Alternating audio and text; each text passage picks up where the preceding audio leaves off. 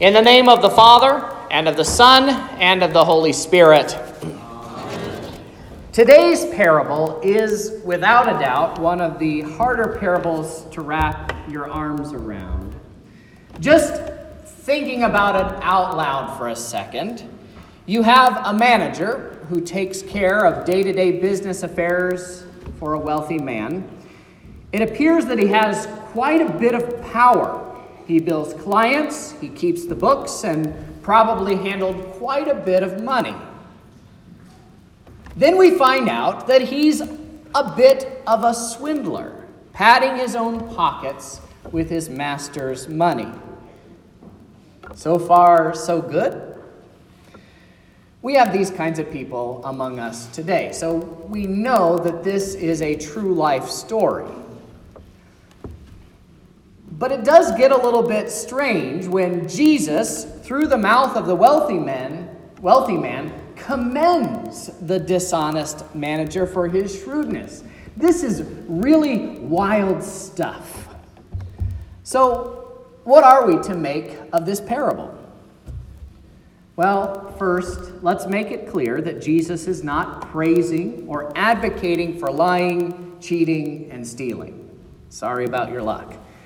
Remember the early details of the parable. The manager loses his job for wasting the man for the wasting the wealthy man's possessions. Wasting someone else's possessions clearly falls under the purview of the seventh commandment, which tells us that we are not to take our neighbor's money or possessions or get them in any dishonest way, but help him to improve and protect his possessions and income. By failing to protect his master's wealth, the man is guilty of stealing, and that is what is punished. In this sense, the manager is not a saint that we should seek to emulate. It is not commendable to waste something that was given to you by someone else or something that belongs to someone else. If you work for somebody, don't waste their time. If you are a student, don't waste your teacher's time. Stealing is stealing, even if you aren't directly taking the wallet out of their pocket. Fortunately, Jesus gives us a key to unlock this parable. At the very end of the text, in, cha- in verse eight, he says two things. First, he says, the sons of this world are more shrewd in dealing with their own generation than the sons of light. So let's unpack this a bit. Who are the sons of this generation?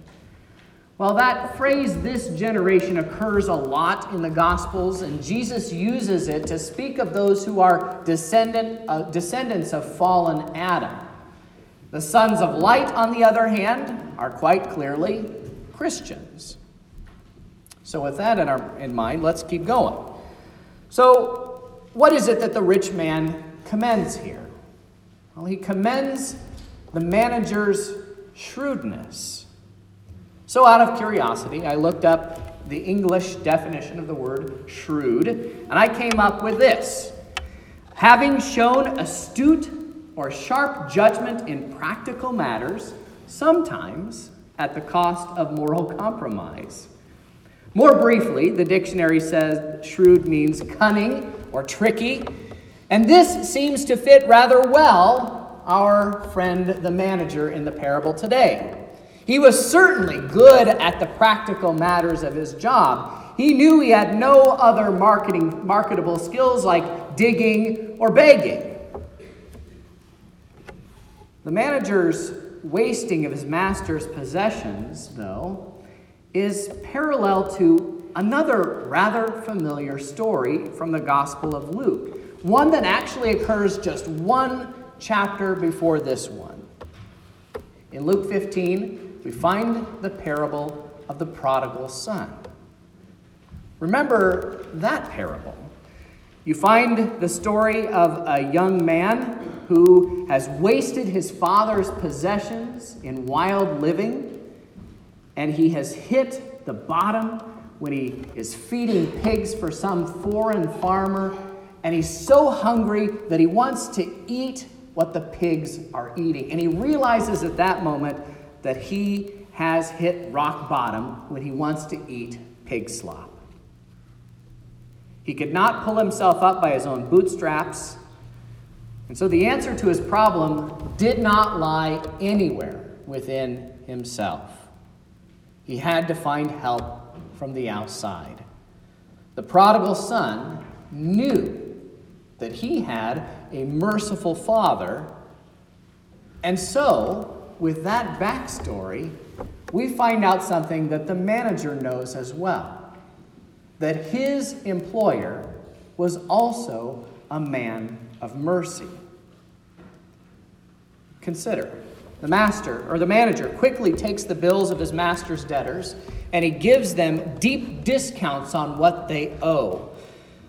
There is not a question at all from the debtors about the legit- legitimacy of the discount.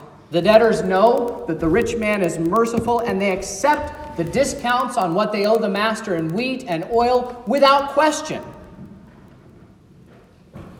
Now, this puts the rich man in a hard spot.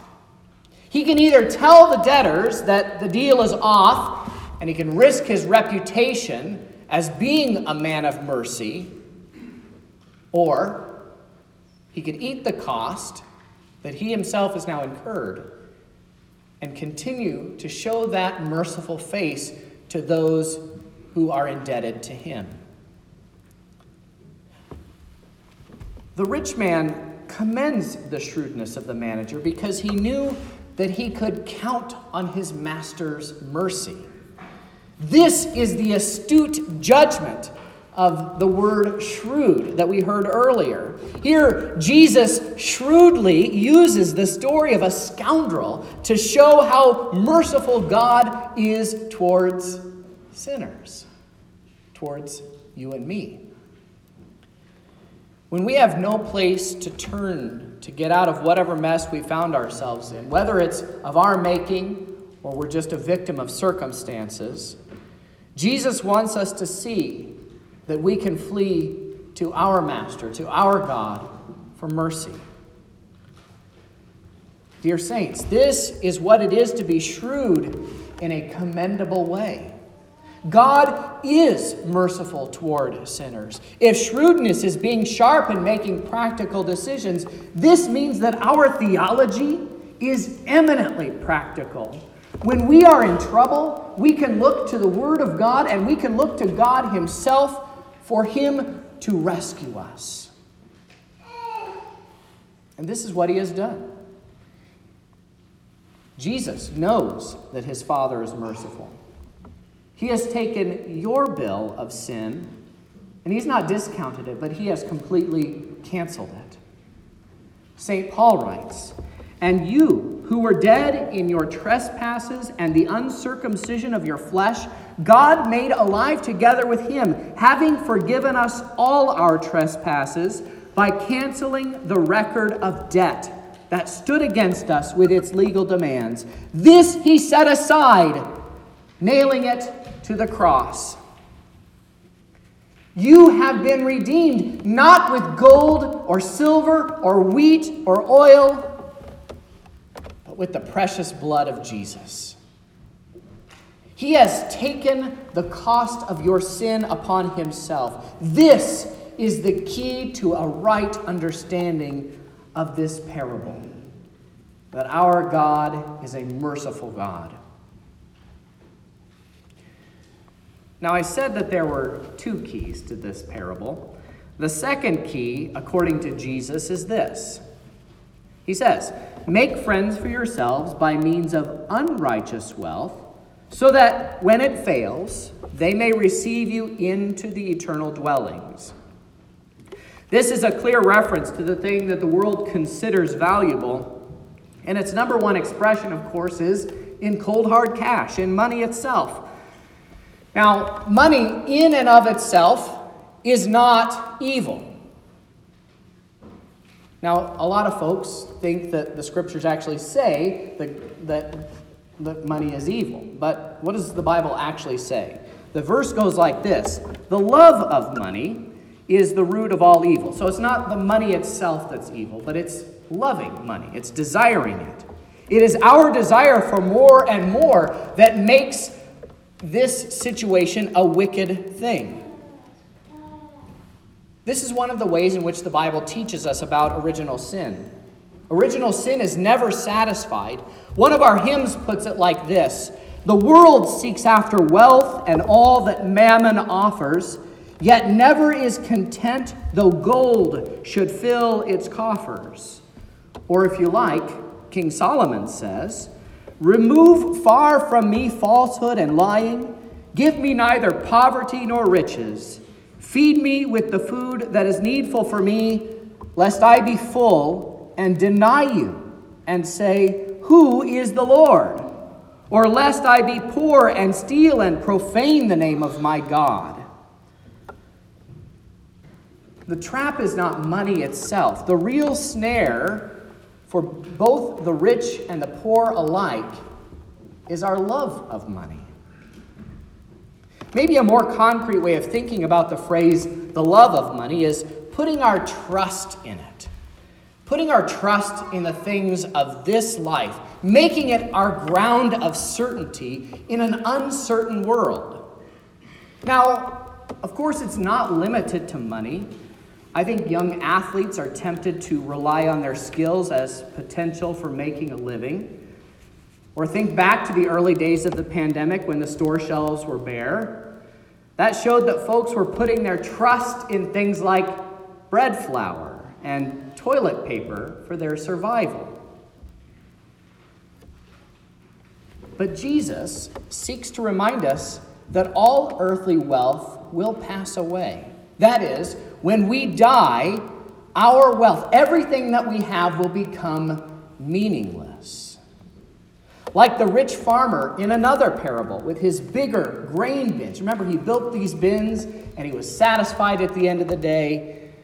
What will his great possessions do for him in death? So here, Jesus is speaking of wealth that doesn't earn us anything from God, whose inscription and likeness are on the coin for the tax. It's Caesar's. It belongs to him, so it should be rendered back to him. It's not that money is evil, but the function of the fallen world and the scarcity, but it is part of the scarcity of the, that results from the fall. Any good economist would simply tell us that this is good supply and demand at work, and once we figure that out, well, then we'll be fine.